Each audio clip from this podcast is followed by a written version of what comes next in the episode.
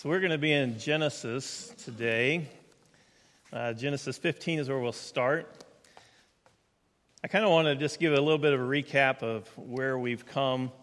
Uh, what we're doing is we're in a series called Renovation. Uh, we're going through um, the fruit of the Spirit that's, that's there in Galatians. Um, and we know love, joy, peace, patience, kindness, goodness, faithfulness, and, and on we go. Uh, what we've decided to do is we went to the Old Testament to find characters who exemplify these uh, qualities that the Spirit uh, wants to, um, you know, create in us, bring out in us. And uh, so we went back there just to to be encouraged by them, to look at their lives, how they, you know, uh, did in these these areas, um, and to learn from them. And so we went to Daniel. Uh, that's where we started. We went to Daniel and just looked at how to be good, you know, his goodness. And remember, uh, they looked for something wrong with Daniel so that they could point it out to the king and get rid of Daniel. And they could not find anything uh, wrong with Daniel. They had to create, you know, something uh, that they could uh, bring judgment upon him. And it was just that he, you know, was so good that when when they were told that you gotta you can't worship anything besides you know this this image um, he wasn't going to do that. He was going to continue to pray to his god and ends up getting thrown in the lion's den. But the the uh, the story the lesson from that is that god will honor us if we exemplify goodness and so we should want to strive to be like Daniel. We should want to have this goodness in us because God will bless us and God blesses not just us, He blesses the people around us. Because what did God do? He changed the heart of that king and the people around him uh, just because of Daniel's goodness. And it's just amazing how God works in that. And then we looked at Ruth and Boaz and Naomi and just looked at their kindness and how. Uh, the big thing we took away from that is that you reap what you sow, and especially when it comes to kindness. You're, you're kind to people, and kindness comes back to you. And that's what we saw throughout that story of Naomi and Ruth and Boaz. Um, and then we looked at Joseph and just the journey of peace and how Joseph had this crazy roller coaster life. And a lot of times he found himself in the valleys. And yet there's this even kill about this guy. I mean, he he's up and down, but even when he's in the valleys, he just seems to have peace in his life. When he's up on the, you know, up on the on the mountain, he seems to have peace in his life. It just seems like peace is his middle name, right? Um, and it's because he believed in the sovereignty of God and, and that God gave him this dream as a child, and he just believed that that was God was going to fulfill that in his life. And so anytime he was in, even in the valley, he just knew that God was going to work and God was going to bring him up out of that. Uh, and God did. And we can have that same kind of peace. You know, we have this Holy Spirit in us that is wanting to encourage us and to remind us what? That when you're in the valley, you have a God that can bring you up out of that and give you this hope. Uh, so we live in hope no matter where we're at in life, no matter what's come into our life. And because of that, we can have peace no matter what is going on in our life. Um, and so we talked about Joseph, and last week we talked about Job and how he is just a great example of patience, right? The patience of Job, as it tells us in James. And the thing about that I learned about when studying through uh, patience with Job is that patience doesn't mean that you just have to take it with a smile. Because obviously, Job didn't take it with a smile.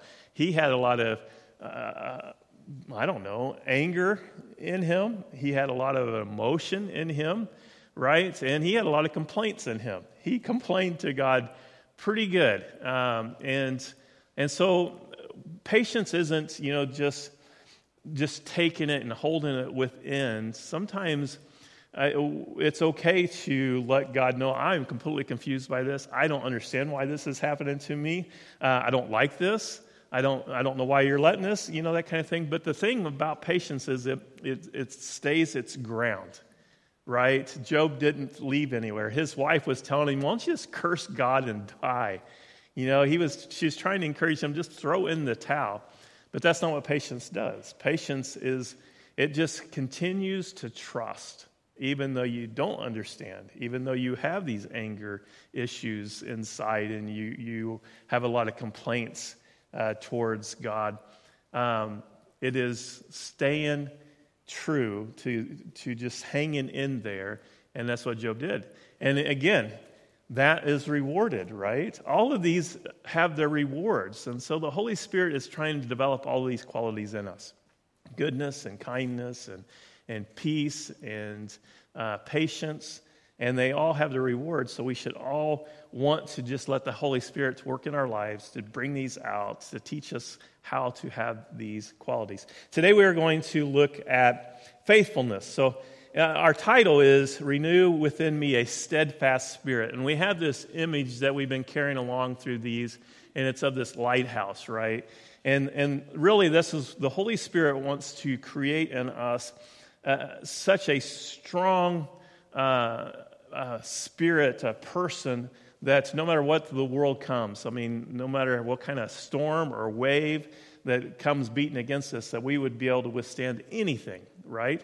And that's what the Holy Spirit is doing in us. He, he's going to develop these love, joy, peace, patience, kindness, all these qualities to us that would make us like this lighthouse to be able to withstand anything. So it's creating us a steadfast spirit, something that can withstand. And so today we're going to look at renew within me a steadfast faithfulness. Uh, I bet you could probably imagine if we're going to talk about faithfulness and faith, who would we be looking at? We're going to look at Abraham. He's the father of faith, right? And that kind of what we know him for.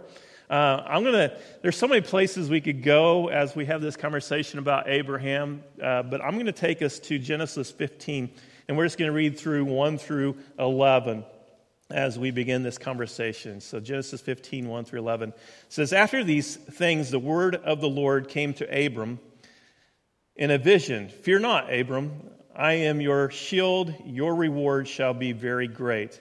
And Abram said, O Lord God, what will you give me? For I continue childless, and the hair of the house of Eliezer of Damascus. And Abram said, Behold, you have given me no offspring, and a member of my household will be my heir. And behold, the word of the Lord came to him This man shall not be your heir, your very own son shall be your heir. And he brought him outside and he said, Look toward heaven and number the stars. If you were able to number them, he said to him, so shall your offspring be. And he believed the Lord, and he counted it to him as righteousness. And he said to him, I am the Lord who brought you up out of Ur of the Chaldeans to give you this land to possess. And he, and he said, O Lord God, how am I to know that I shall possess it? And he said to him, Bring me a heifer three years old, a female goat three years old, a ram three years old, and a turtle dove and a young pigeon. And he brought him all these, cut them in half, laid each half over against the other, but he did not cut the bird in half. And when the birds of prey came down on the carcass, Abraham drove them away. You know, as, as uh, children, we're, we're constantly encouraged to tell the truth, right? I mean, my dad had one major rule at our house, and that is do not lie to me. Uh, and that seems to be super important to me as a father now, right? Um, it didn't seem as important to me as a kid, but uh, but I learned it as a kid. You know that that that was something that God. I mean that that that my father wanted, but I also knew that that was something God wanted too. But we used to have like these sayings when we were kids, right? About these, you know, uh, uh, things like "cross my heart, hope to die," "stick a needle in my eye." Yeah, you guys said them too, didn't you? Um, we had these things like that, right? And why did we say that? Because we were trying to convince the other person that I am not. I'm telling you the truth here. We even have things like that as adults, don't we? You know, like uh, my word is my bond. You know, my handshake uh, is my bond or something. I, I think uh, I've heard, you know, my word is as good as gold. Have you heard that one? Uh, my word is oak. I just heard that one actually just recently. Um, and I guess, you know, must be oak is really strong, uh, is, is the only thing I can take from that. But, uh, uh, but we have these sayings that we are trying to convince the other person that our word is good. You can count on what I'm saying to, to be true. Uh, Jesus kind of had uh, his little saying about this as well. In Matthew chapter 5, verse 33, this is what Jesus says. He says, Again, you have heard that it was said to those of old, You shall not swear falsely, but shall perform to the Lord what you have sworn. For I say to you, do, do not take an oath at all, either by heaven, for it is the throne of God, or by earth, for it is the footstool, or by Jerusalem, for it is the city of the great king. In other words, they, they must have had all of their sayings too. I swear to you by Jerusalem. I swear to you, you know, uh, you know, whatever. I mean, they had these, these sayings that they had. And, and he goes on, it says, And do not take an oath by your head, for you can, cannot make one hair white or black. Uh, another one we have is I, uh, that I've heard, we hear it a lot like in movies I swear on my mother's. Yeah, you know that one too, don't you? And so they'd have these sayings, and you know, and what Jesus is getting at is, is what's in verse 37. He says, Let what you say be simply yes or no. Just keep your word, right? Just do what you say. Anything else than this comes from evil. And it is important, you know, to God that we be people who tell the truth. It's not just as important to my dad, it was important to our Father God, too. It's important to Jesus that, that we be people who do what we say we were doing. And we were taught as a kid that this is the way it ought to be. Um, God wants that. But you know what? God is that way right? When he says something, he's going to do it. He makes these covenants with his people. Uh, when you read through the Old Testament, you see it quite often, uh, where God will have a covenant with someone. Uh, but he, when we were reading through this passage here in 15, or chapter 15, it, it, we're seeing that there's a covenant fixing to take place here, you know, that's being uh, dealt with. And, and God has these covenants um, that he has with, with Abram. By the way, it says Abram, but he renames Abram to Abraham. Um, and most of you probably are aware of that. But, uh, um, but God makes his covenant with Abraham. Sometimes people mistake covenants with contracts. You know, we have contracts today, but contracts are not near have near the depth nor the power nor the substance that a covenant does. And so, you know, like a contract is to if if I have a contract with Connor here, it's probably because I'm not really sure I can trust Connor, so we're going to have us a contract to make sure he takes care of his end. So it's more of like I'm trying to protect myself from him. Uh, but if we had a covenant, it's more of I'm trying to, I'm making a covenant to make sure that I keep my word. He's having a covenant to make sure he keeps his word. And so we're protecting each other from ourselves, you know. Um, and it's just has so much more depth to it. A marriage, was it, is it a contract or covenant? It's actually both, right? I mean, the state requires you to sign a piece of paper which is somewhat of a, a contract. And therefore, if you want to uh, do away with that arrangement, you actually have to go through what they call a divorce, right? Which re- requires lawyers and more paperwork in order for that contract to be null and void and be done away with. But it's for us as believers, we believe that we're entering into a covenant. And because we're entering into this covenant, God wants us to keep our word, our yes, you know, to remember that we're in this for the thick or thin, for, you know, death do us part kind of thing.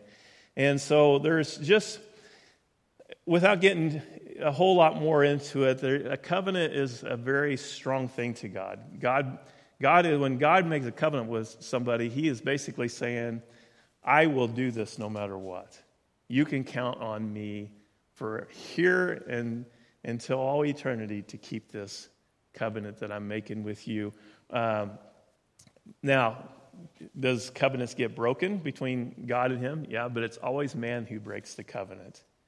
God never would break a covenant. um, that he makes.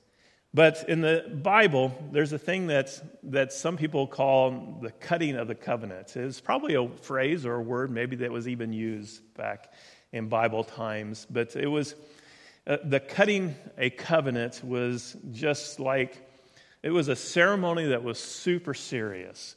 And what they would do a lot of times, if, if Connor and I, I'm sorry I keep using you, Connor, you're just right there, uh, but uh, but if Connor and I were to cut a covenant, we would have to go get, you know, a three year old heifer. Uh, I'd have to go buy one. You probably have one, maybe, but. Uh, but we'd have to go get one somewhere, and we would cut this thing in two, and half of it would be over here, and half. That sounds really gross, I know. Um, or we would have something. We wouldn't necessarily have to be a heifer. We could choose some other animal, a goat or what. God is, He pretty much covers everything, right? He wants a heifer and a goat and a you know a bird and, and just all of these animals because that's how serious God is setting up this covenant that He's making. But we would probably have an animal, we cut it in two, and I would walk between these animals, declaring to Connor that I'm entering this covenant with you.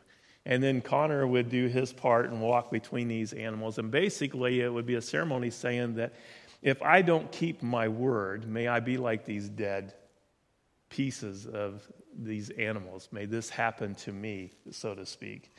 Um, it's kind of like, you know, stick a needle in my eye uh, kind of thing, you know, uh, kind of saying. I mean, it's, it's something that was just super serious. Um, and they believed that it would literally happen to them if they didn't. And so um, they had this covenant. God is making this covenant with Abraham.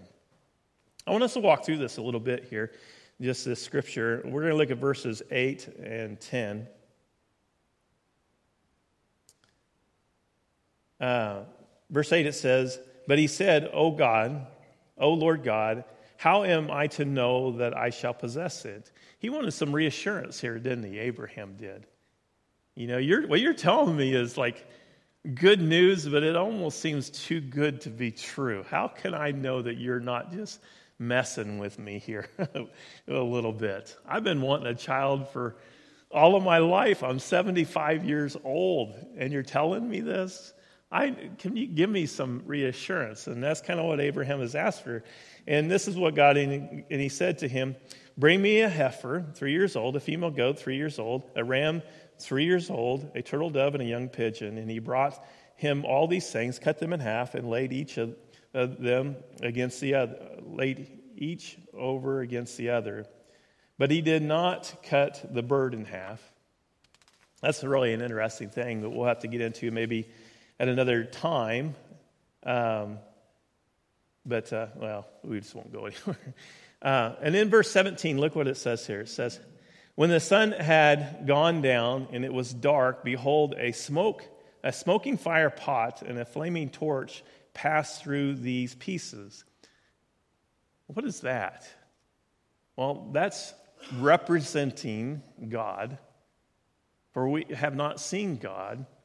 Even Moses, when he was up getting the Ten Commandments, didn't get to see God. He saw like a shadow you know, of God, and even then he was affected in a great way, right? Um, but this is representing God walking between these pieces, saying, in a sense, I will keep my covenant with you, Abraham. You can be reassured that what I'm doing here is something that I take very seriously.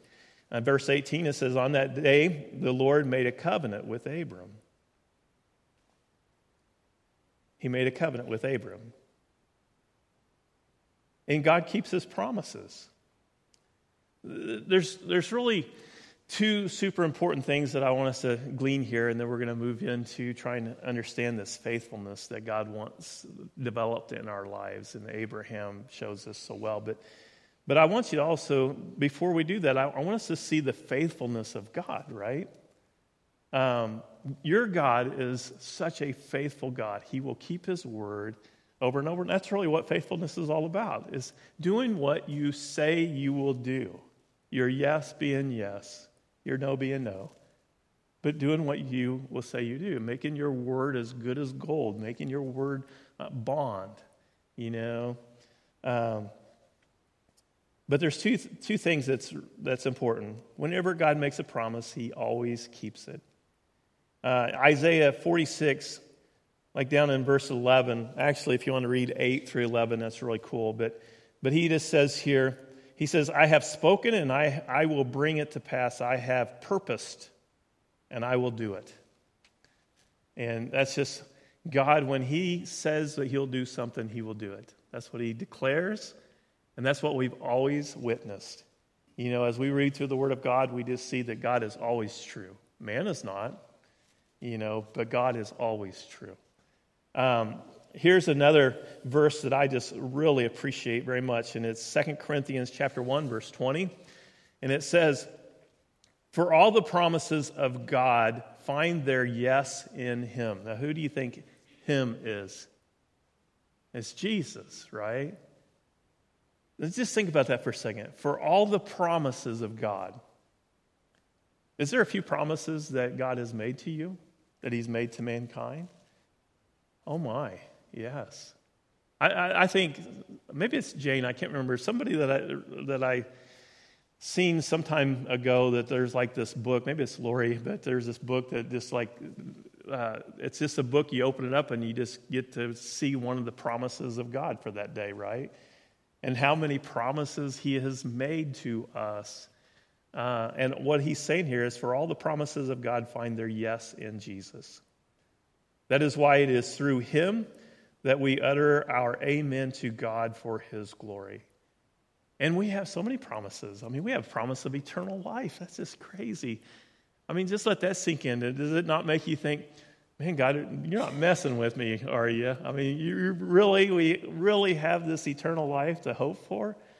And He has made a covenant with you, just like He did with Abraham through Jesus. And we're going to talk about that here in just a moment at the end of this. Uh, and that covenant was sealed through baptism. Um, but He's made a covenant because He wants you to have this reassurance, right? That He's going to keep His promise. Now, here's something that should be very exciting to us, and, and that it was exciting to Abraham. You know, exciting to Abraham to think that what, he, what God just promised him, that he, all, I mean, he, all he wanted was an, an heir to pass his stuff down, and it was something really heavy upon his heart. And not only did he get the promise of having an heir, you know, a child, but God took him out and had him look into the sky and said, Just count those stars if you think you can. And I'm going to make your offspring numerous as the stars. Can you just imagine that? That, that his, he was just hoping to have an heir, but what he was promised was so much grander. And I just think that that's pretty awesome. But here's how that should excite us as well, and that is that God made that promise with Abraham. We through history get to see that God made that promise and just continues to multiply that. There's just more stars and more stars that just keep, you know, appearing. Uh, we didn't even know there were that many stars in the sky, did we? Uh, that's pretty amazing in itself, right? I mean, if you ever had night vision goggles, which I had one time, uh, a game warden uh, took me out outside and he had me put these night vision goggles, and they were the real expensive kind, like the kind the military use, you know. Um, and he said, just look up into the sky. I looked up and I was completely blown away. There were, I mean, where you think you see a lot of stars on a clear night or something, you're not seeing in a fraction of what's there. And so all of a sudden, I just, how is there, there there's that many stars? But I got to see so many more because of just the way that that worked. But that's not even seeing all the stars, is it? I mean, we know so much more than what we used to know about galaxies and stuff. And so I don't, I don't know what God meant. I mean, maybe God would be like, well, I didn't mean like the galaxy beyond the galaxy and all of those stars. I was just kind of taking these stars. I don't know how many people are going to be in heaven. But I just think that it's going to probably surprise us that the opportunities, at least, that God wants to give people. Um, but all that I want to point out there is that it should excite us too, not just Abraham, because part of Abraham's promise is our promise. And I want you to think about this for a second. Abraham was 75 years old when we are introduced to him, basically. We really don't know anything much about Abraham before this introduction, you know, around Genesis 12 or so. And, uh, and, and yet God gives him this amazing promise. And why? Just think about it for a minute. Was he a great warrior? Warrior? Was he a great warrior? I don't know. I don't think so. Right? Was he a great theologian? What books did he write up until he was 75? I don't think he wrote any books, right? Not that we are aware of. And yet, Abraham is like one of maybe the greatest character of the Old Testament. I mean, we can argue that. I mean, some people might argue Moses, and of course, there's obviously some appearances of what we think might be Jesus. So I'm not going to throw that, let's just not throw that in there. Obviously, uh, Abraham's going to have to at least take second place, right? But, uh, but he really is. He, he is like one of the greats of the greats. And that's the way the Bible paints him. Like when we go through, you know, Hebrews 11, it just seems like he puts a big emphasis on this man, Abraham, and all the way through the New Testament. He has this big emphasis. Well, what is it about Abraham that made him such a, like, like why did God, why did God see him with special favor? Well, I think the answer, to be honest with you, is in Genesis chapter 12. And, I, and this is why I think it excites, should excite us. Because what does it say in Genesis chapter 12, verse 1? It says, The Lord said to Abram, Leave your native country, your relatives, your father's family, and go to the land that I will show you.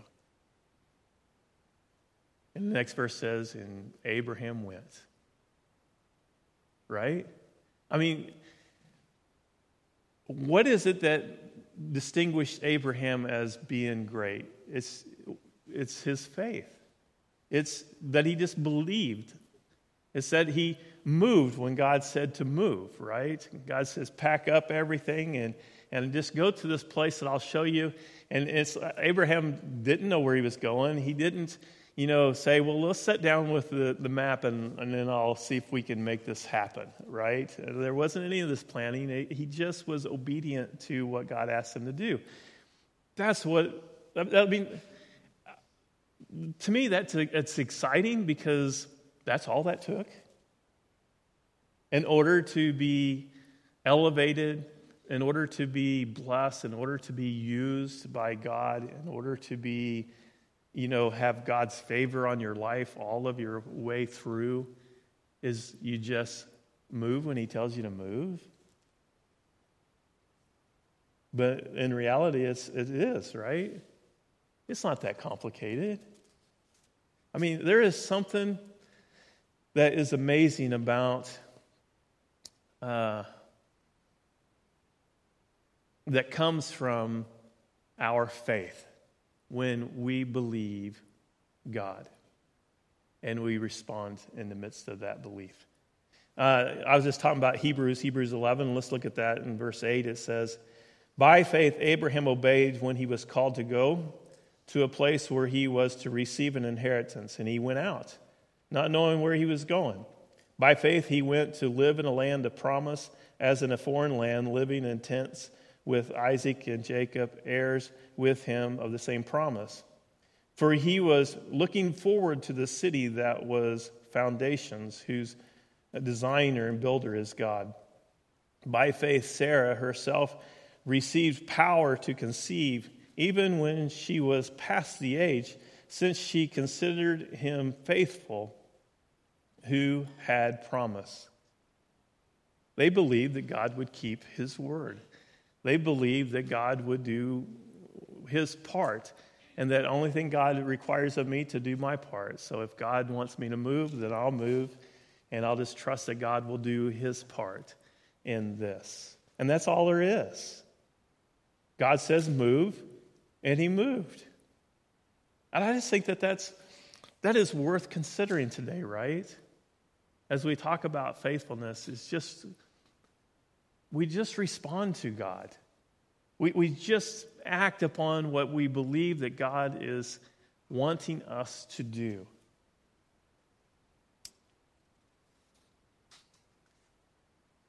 Here's a pretty awesome verse. In Second Chronicles 16 9, it says this For the eyes of the Lord run to and fro throughout the whole earth to give strong support to those whose hearts is blameless toward him. You have done foolishly in this, for from now on you will have wars. And, and this is some judgment talk going into this, but the, but the cool part of the verse is just to remind us that God is looking. His eyes are just running to and fro. What is he looking for? People that just have a heart like Abraham. That's all he's looking for, is this people that will be willing to just step out on faith and just be willing to just do what he has asked them to do in the midst of things. And so all God wants to know is, is that do you trust him enough to let him work in your life? Do, will you let him like lead you where he wants to take you instead of where you're wanting to go? Will you, will you let him, you know, remake you, rework you? Like we're right in this thing where right here is where we are, and we're calling it renovation, right? And if if we're going to not just renovate our building, which we are in the process of doing some of that stuff, but if we're not just going to be focused on that, but if we're focused on letting God renovate us, this inner person, then we know that part of that renovation is going to be wanting to strengthen our faith, to make us faithful people, for us to develop this faithfulness in us. And what is it? What is faithfulness? anyway to you?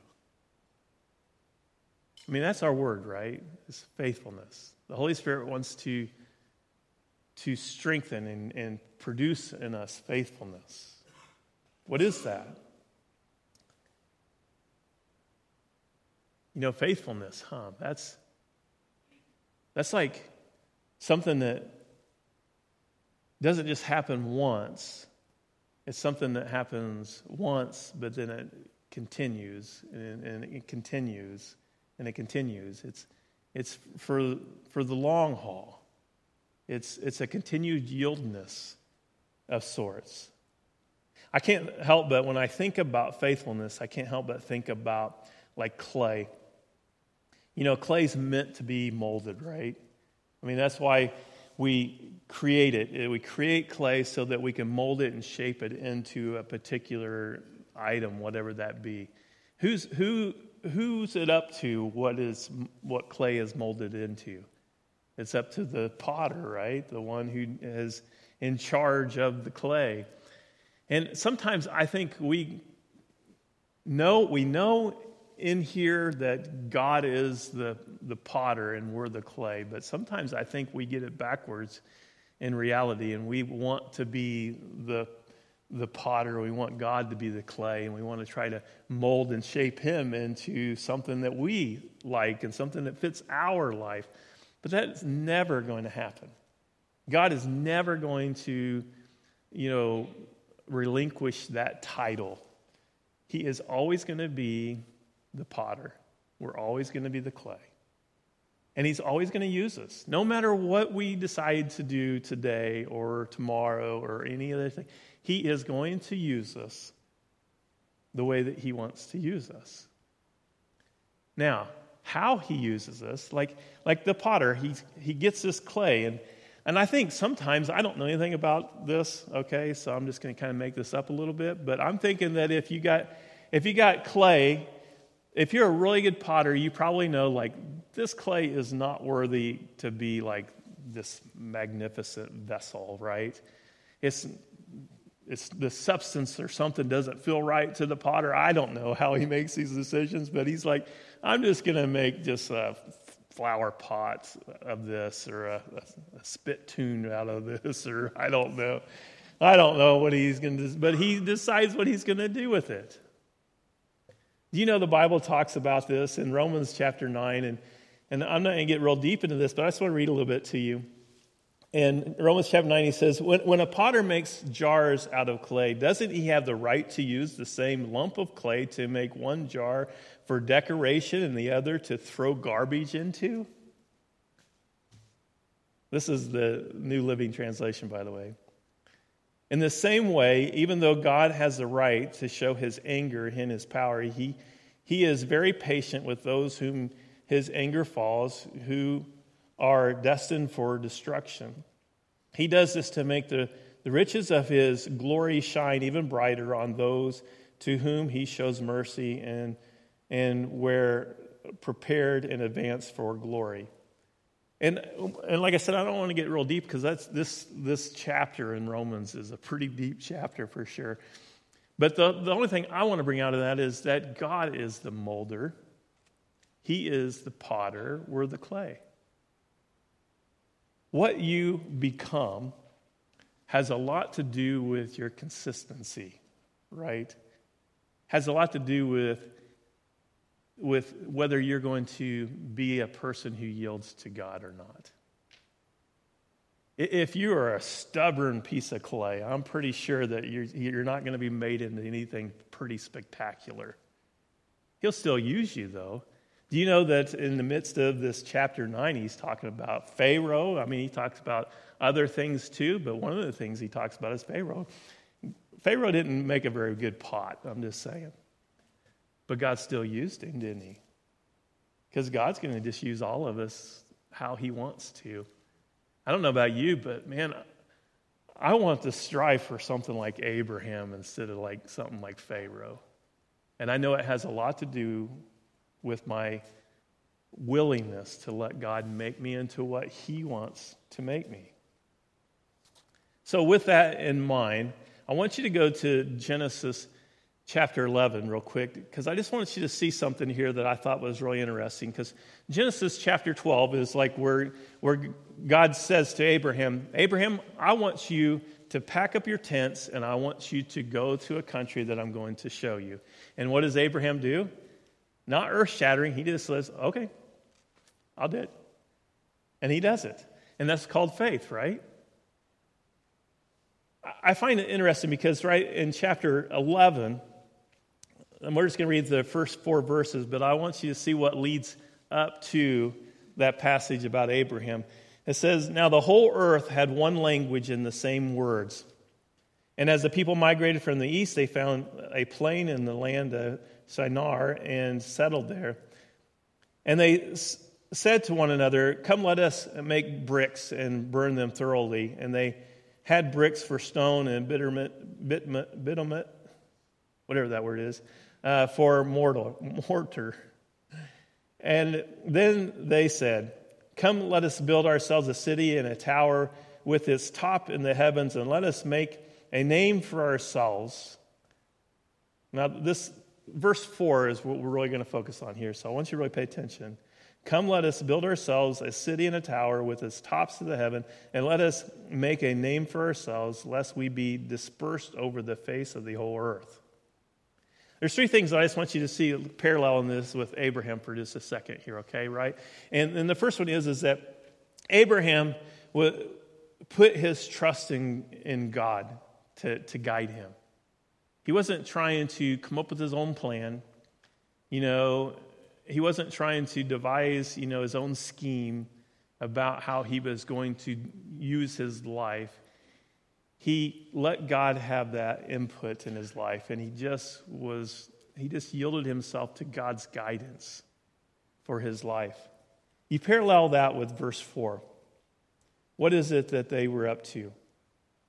They were up to Let's build it. Let, come, let us come together. Let us build a tower. Let us make a name for ourselves, lest we be dispersed. In other words, they were just going to uh, rely upon their own human devices instead of upon God's guidance.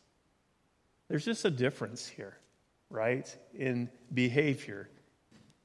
And there's a difference in the way that God's going to handle those different types of hearts. Here's another thing that I see here the, the builders sought to make a name for themselves. Abraham let God make a name for him. And there's a difference here. And I hope you see it because, you know, like he left it up to God to use him how he wanted to use him. God, if you want to make me this, this little pot here, that's fine. If you want to make me this big old pot here, then so be it. If you want to make me into this gigantic, glorious thing, then so be it. But he left it up to God to make him into what he wanted him to do. These people were, were leaving it up to them. Let us make a name for ourselves. It is so tempting to go through this world, right? To have this mindset that it's up to me to make a name for myself instead of leaving it up to God to make a name for you and to use you the way that He wants you to. Here's another thing that I see here, right?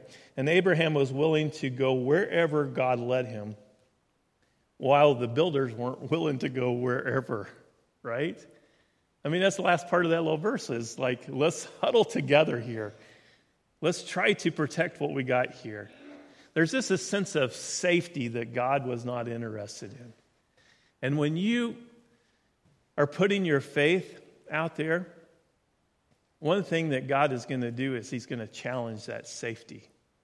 Like He's, he's going to probably test whether you are going to try to huddle up and just handle this all on your own, or whether you're going to step out on faith and just to see if God is going to be there for you.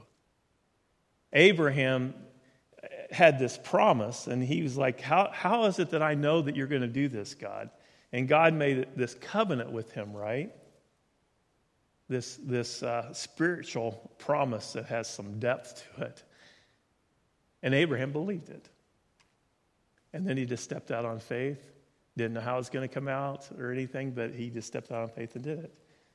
Not that that wasn't challenged. I'm not saying that. Is, but Abraham had so many of these opportunities with his son Isaac, you know, when he took him up on the mountain and just, and it's not like he, it's a perfect picture, but it's a, it's a good picture of genuine trust, genuine faith in his God. And he was faithful all the way through. Abraham was. Faithfulness has so much to do with moving to the tune of God's drumbeat and not moving to the tune of ours, right? That's what it is. It's just trying to listen to what God wants you to do. God, where is it you want me to go? What is it you want me to be? What is it you want me to step out on in faith? Faith is and then you trust God. That's what faith is. God says something, you do it, right? But faithfulness, that is when you continue to trust God. It's just a continuation of that. It, it, takes faith to believe God for a day, but it takes faithfulness to believe God for a lifetime. It's, it's just an ongoing thing, believing that God is, is going to be there every time. And it's just, I'm just continue to be faithful. Most of you have this down pretty well, I think, because you are here all the time, right? And I know sometimes you got like these crazy valleys that you end up in because of life and things that have happened, but guess what? You, you still you come and you sit in the midst of that. And sometimes you have really glorious things that happen, you know, and it just seems like prosperity. But you don't just forget God in the midst of prosperity either. You come and you're here. And that's just a sign of faithfulness, is what that is. Giving God what he deserves. And let me just tell you something God blesses that.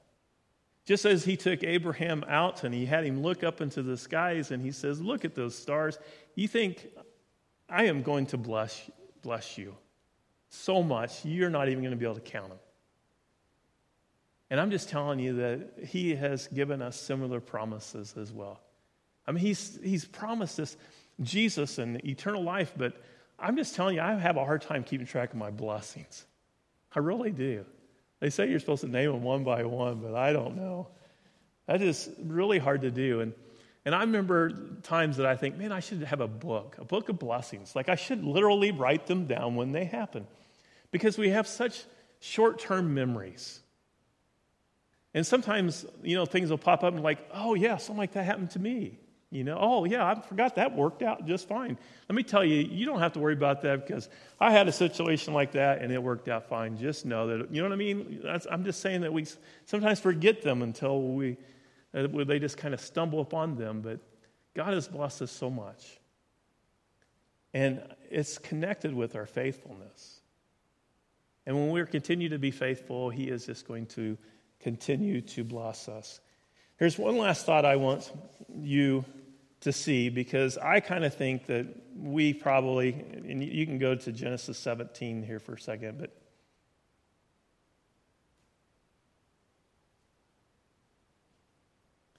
I kind of tend to think that we aren't much different than Abraham, the good and the, and the, the bad, so to speak. But we want some reassurance, you know. Um, and uh, well, anyway, I, I just think that, like, God has given us all these promises, and some of them have already happened. And we know God is good. But some of the big ones are yet to come, right? Um, and sometimes when we're in the midst of something that's pretty scary, and maybe some, some of us are in the midst of that, you know, stepping out on something that we're just not sure what's around the corner. And we want some reassurance in those situations too. Like, man, God, if you just let me know that this is going to work out all right, I would do it. I'd just run around the corner. That's what I would do. But it's hard to do that when we're just not sure.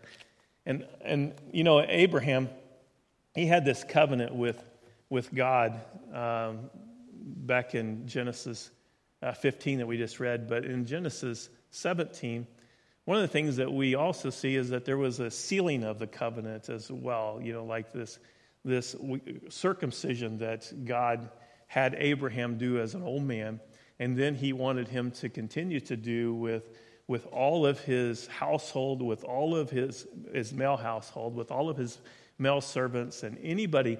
If, if from any point in time that he brings somebody else new in the household, like a, gets a new son in law or something, I don't know, but I mean, anything that happens, they were to be circumcised. And what's interesting here to me, and I have a Bible I picked up off my desk because I left mine at home. And so I have this stuff marked, so I may have to look for it for a second here. Uh, down in verse 14, so all the way through, he's just talking about this covenant that, that God has with Abram and that he's going to keep his side of the covenant, and, and God just expects Abraham to keep his side of the covenant, and, and everything is going to be great, right? But now in verse 14, he says, Any uncircumcised male. And so he's telling him, you know, like everybody has to be circumcised. There's, there's no ifs, ands, and buts about this. It's, it's got to happen. He says, and, it, and he concludes here in verse 14, he says, Any uncircumcised male who is not circumcised in the flesh of the foreskin shall be cut off from his people. He has broken my covenant. Now, let me ask you something. How important was it to God that they were circumcised? I would say that it's more than what I would consider importance. It was essential. I mean, I would literally raise it to that level. Like, you either are and you're part of the covenant, or you're not, and you're cut off from the covenant. But that's exactly, I mean, that's as black and white that God can make it uh, for these people. And do you think they took it serious? Oh, absolutely. I mean, thousands of years, you're talking about from Genesis right here, and early Genesis, all the way through the time of Christ, which was, you know, many, many, many, many years. They still were passing this down from generation to generation to generation. This is what you do. How ingrained do you think that was to those people? How important that was to those people? Because it was a sign that God of that covenant that God made with Abraham. This, is, this was passed down over and over and over. Now, I got to go and look for this. So you have to be patient with me for a second here. But we're going to go to Colossians if you want to turn there.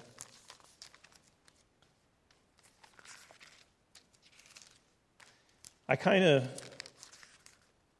uh, thought this through on my way to the pulpit, can you tell?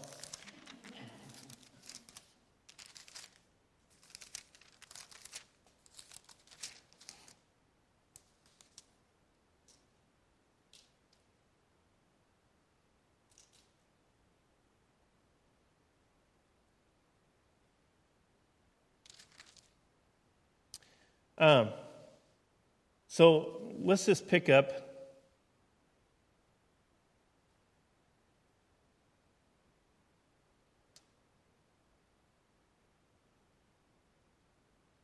Uh,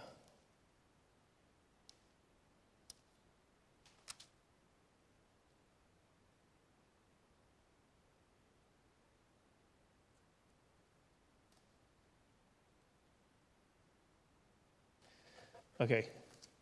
All of this is really good, but I'm just going to have us pick up here. Um, verse 9 of chapter 2, Colossians 2 9. And before I say this, this might help a little bit too. So, like, Jesus comes, he dies for us.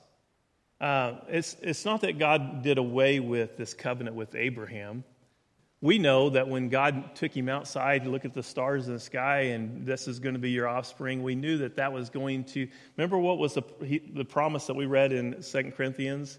All of his promises were made yes in Jesus, right? You remember that?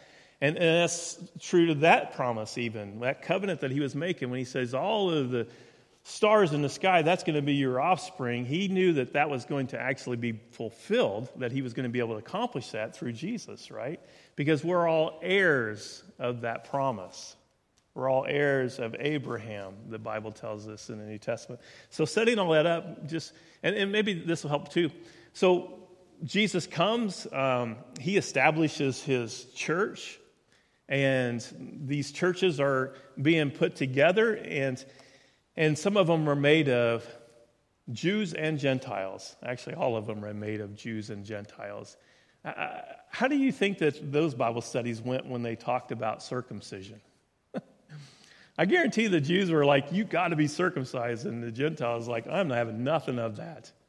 Uh, I just need to be, I just need to have Jesus. You know, we're fixing to get into that. But and so, Paul, a lot of his writings in the New Testament, if you read through that, he's dealing with this conflict that is going on, this major conflict that is going on with the churches, because there's all this argument about how you are actually right in God, like how you ha- are part of this covenant that God made with Abraham.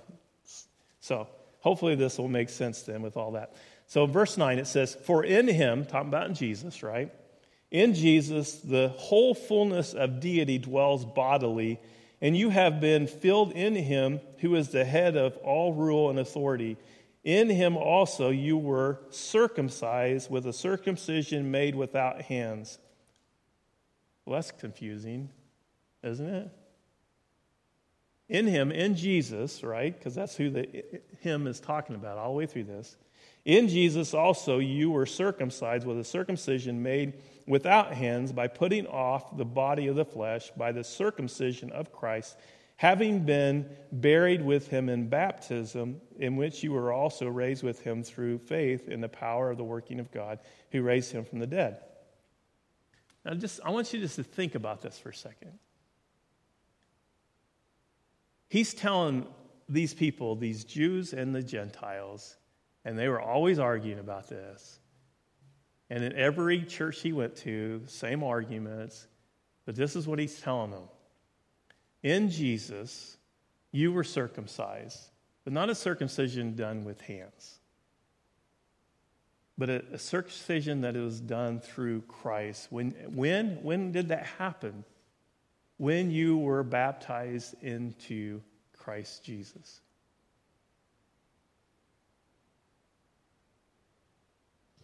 Let's just go back for just a second.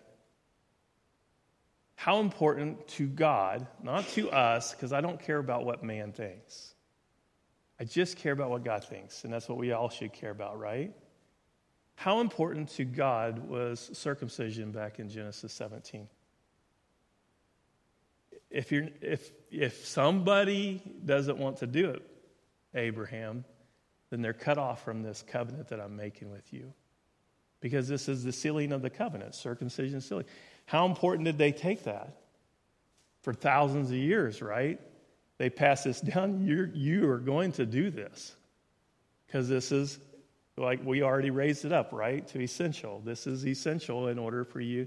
You can't just say, well, you know what? I don't really feel like it. I think that looks like that would just be painful or whatever. You, no excuses is a good excuse in this. Because all that matters is what God says, and God makes it black and white. And when Jesus comes in the new covenant, isn't that what we call it? The new covenant, I, I don't know, maybe we ought to call it the extended covenant. But when Jesus comes, which is where we become heirs of Abraham, he still expects all of us to be circumcised. The only thing awesome about this, this new arrangement, is that now it's not just men who go through this, it's all of us. He expects all of us to be baptized. How important do you think that is to him? I think it's important. I think we ought to raise it to essential, is what I think. But what's really cool about it is that that's our, that's our assurance, right? Aren't we? And that's what led us into this conversation. And I just wanted to help you with this a little bit because I think we're all like Abraham and we're just like, that sounds so awesome. How can I know that what you're saying is true? And God says, Well, well I'll make a covenant with you. Who was the sacrifice? Back in the Old Testament, you had these heifers that were cut in two, these, these goats that were cut in two, and, and on and on and on. But who was our sacrifice? It was Jesus. And it's in him that we seal it by being circumcised. Not of hands, not with a circumcision of hands, but a circumcision of Christ when we were buried in Christ in baptism. And so it's so important for us to understand that that's what he's asked us to do. And if we, and I, I'm pretty certain that most everybody here has done that, if, if, if not all of us here have done that. But that's why you do that is because it gives you assurance. It's, it's the place that God seals his covenant. It's got to do with God keeping his word, is what it's got to do with. You know, in a marriage, you are making these promises with one and the other, and it's you making a covenant, you keeping your word, and, and this person keeping their word, and it was meant for life in our uniting in Christ, as in Romans 6 talks about, it is, it is we are buried with him. It is, it is us being united in Christ, right? Where it talks about that in Romans 6. In baptism, that whole chapter is about that. And it is God keeping his word that he is going to do what he says, that he's, he's going to save us through Christ. Our job Abraham had a part to play, right?